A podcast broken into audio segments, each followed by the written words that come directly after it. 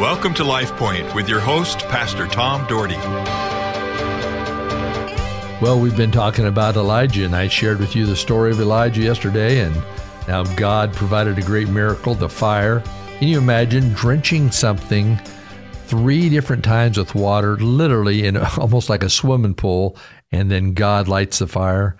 I mean, that's incredible. Our Heavenly Father, light a fire in us, light a fire with us, through us. And God, may we be like Elijah, that we would stand up and we would believe in your truth, that we would have what it takes. And Lord, that we would always keep our guard up in watching out for um, what you have for us and protecting us from the enemy. Lord, I love you. I give you thanks for this day, and always thank you for these great listeners. God, bless them, lead them. And I pray, God, that they get involved with wherever they're at, whatever church they're going to. If they're not going to church, pray, Lord, they would start. I'd start that they'd be in a fellowship. God, lead them. Lead them to a place they should go. And God, that they would step up to the plate for you. In Jesus' name, amen. You can probably tell by my prayer, I'm very passionate about getting people in church. I think we ought to be in the house of God. I think God wants to use us in powerful, mighty ways. If you're not attending a church, I pray that you'll start. If you don't have a church to attend, you're certainly welcome to come to Cloverdale Church of God at nine thirty or eleven on Sunday mornings. Or, you know, you, you're certainly welcome to go to uh, Jim Harris's church at Heritage Bible Church and all of these various churches out there that are just wonderful churches that are making a difference in the world. You know, find a good church and get yourself involved. Well, you know what? I talked about getting your guard up and keeping your guard up. First Peter chapter five, verse eight says, "Be self-controlled and alert. Your enemy, the devil, prowls around like a roaring lion looking for someone to devour." Do you know the enemy is looking at your weaknesses? He's wanting you to step out of line with the Lord. He's wanting you to sin before God. Sometimes we run with fear because we are afraid to confront our fears and to confront our enemy. He wasn't Superman. Elijah was a man of God. He wasn't Superman, but not without the same temptations in life that we deal with. We all deal with temptations, every one of us. You're going to be tempted in life over and over again. But when you stay in tune and in touch with Jesus and you commit your life to Him, He will take care of you. He will lead you. He will show you that you can make it through Him. James chapter five, verse seventeen and eighteen says, "Elijah was a human being, even as we are. He prayed earnestly that it would not rain, and it did not rain on the land for three and a half years. Again he prayed, and the heavens gave rain, and the earth produced its crops." That's one man praying. People of God, many times we have prayer groups that pray together and bring requests before God. The prayer group that I meet with, I've met with for fifteen years every Thursday morning. We've prayed and we've watched the hand of God over and over and over again deliver amazing prayers, amazing results, because we had just a handful of us who believe that God is doing what He says He will do. He wants you and I all to believe. We need to bind together. We need this community to bind together.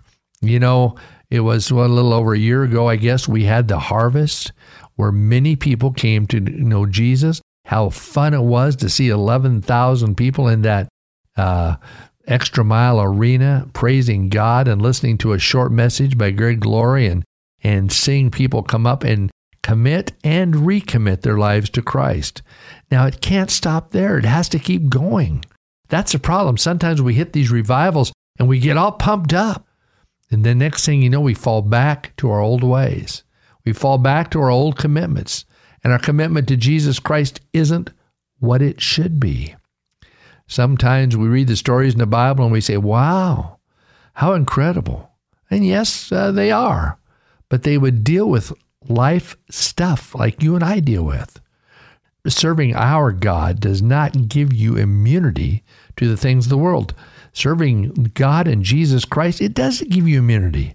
Every time you make it through a tough trial, you do it again and again, and he strengthens you, and things get a little easier to cope with. Sometimes people say, I'm just not close enough to God because I keep getting hit with lousy stuff in my life. Welcome to the real world.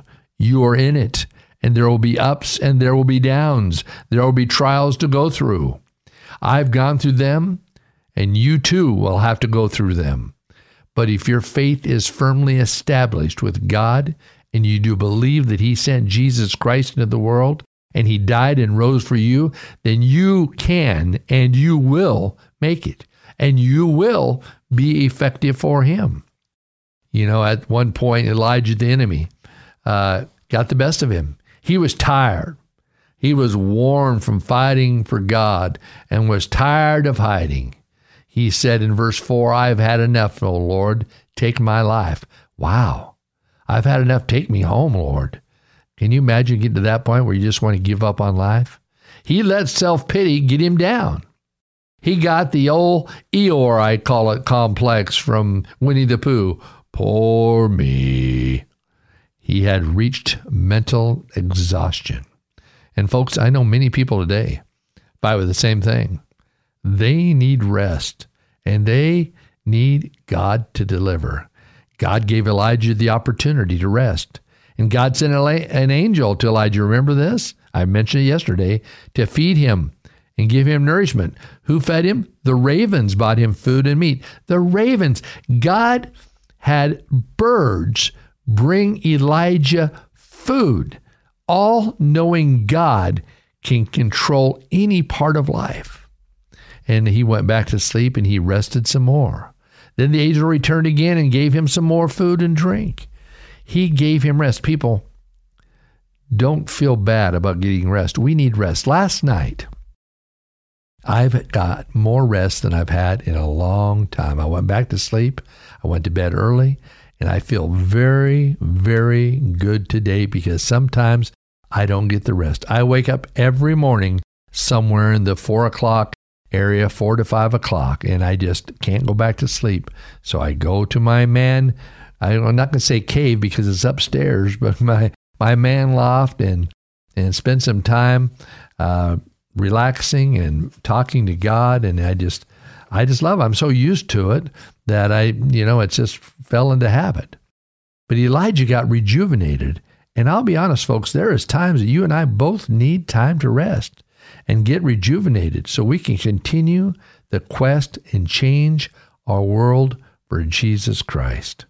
I told you the other day that after thirty-five years, I'm finally going to go on a two-month sabbatical next May and June. My wife and I, we are so excited about that. We're going to go to some different places, and we're just going to enjoy rest and not worrying about what we're supposed to do, but hopefully loving people and showing them Jesus through that time of rest.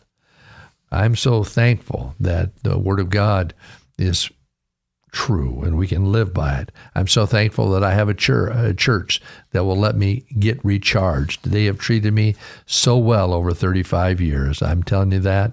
Um, some of us keep, like to keep going just like the Energizer bunny until finally the tank reaches empty and we collapse. And Elijah experienced that. It's like the battery ran out. Elijah had hit his peak. People of God, it's real. You hit that.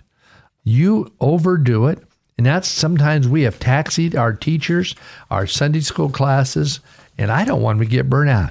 I have this lady in our church, her name is Kim, and, and Kim's a wonderful woman who who deals with our children in our nursery, and she has worked in our church for years and years, and I'm always thinking, I hope she doesn't get burnt out. She always does it with a smile, and, and the last time I talked to her, she I, and I went by there, and I knew it was a tougher day for a lot of kids and some crying kids, and but she made it through. But she she's amazing. But I worry about people in lives like Kim and others that that they just work so hard for the cause of Christ that they get burnt out. That's why we need more volunteers. See, sometimes you get the same five or six people work for years and years and years, but we need people to help and relieve others so they can have some times of rest. Elijah was a great man of God, but he wasn't a perfect man. He was sent by God to change the lives of people, to have them forsake the false gods in their lives, to serve the mighty God. And he wants to use us to help people stop serving false gods like money, like materialism, like time, that they're not honoring God with any of these things. And he has sent us to try to share with them the importance of honoring God first and foremost. And when you do, he's going to bless your life. He has blessed my wife and I. He has totally blessed us over the many years. I cannot be more grateful for what God has done in Denise and I's life. And I'm so thankful, and he gave me such a wonderful daughter, Kaylee, and a wonderful son-in-law, Tyler, how God continues to bless their lives because they honor God. They don't go to my church. They go to another church in town, and they honor God. They're faithful. They're involved. Uh, and I'm so grateful for that. God wants to send you. Are you willing to go into a dark world with the good news of Jesus Christ and help to rescue the perishing and care for the dying? We need some Elijahs. Elijahs, people that are full of courage, that are dependent on God, that they're devoted to God over man. Having the confidence that God will lead you, to be willing to be sent. God has brought most of you listening a long way in life. Are you willing to go the distance with him? Our Heavenly Father, in closing today, I ask that you give people today listening the courage to go the extra mile, the courage to step out, to reach out, to be used by you. Oh God, give them that strength. Help them to be faithful in the house of God. Help them to be faithful in ministering to others.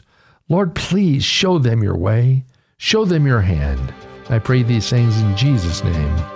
Amen. Life Point is a ministry of the Cloverdale Church of God. If you would like a copy of today's broadcast or would like more information about the church, please call us at two oh eight, three six two, one seven zero zero or write to Cloverdale Church of God, thirty-seven fifty-five South Cloverdale Road, Boise, Idaho, eight three seven zero nine. You may also visit us at our website, w w w dot cloverdale church dot org. Thank you for listening and have a blessed day.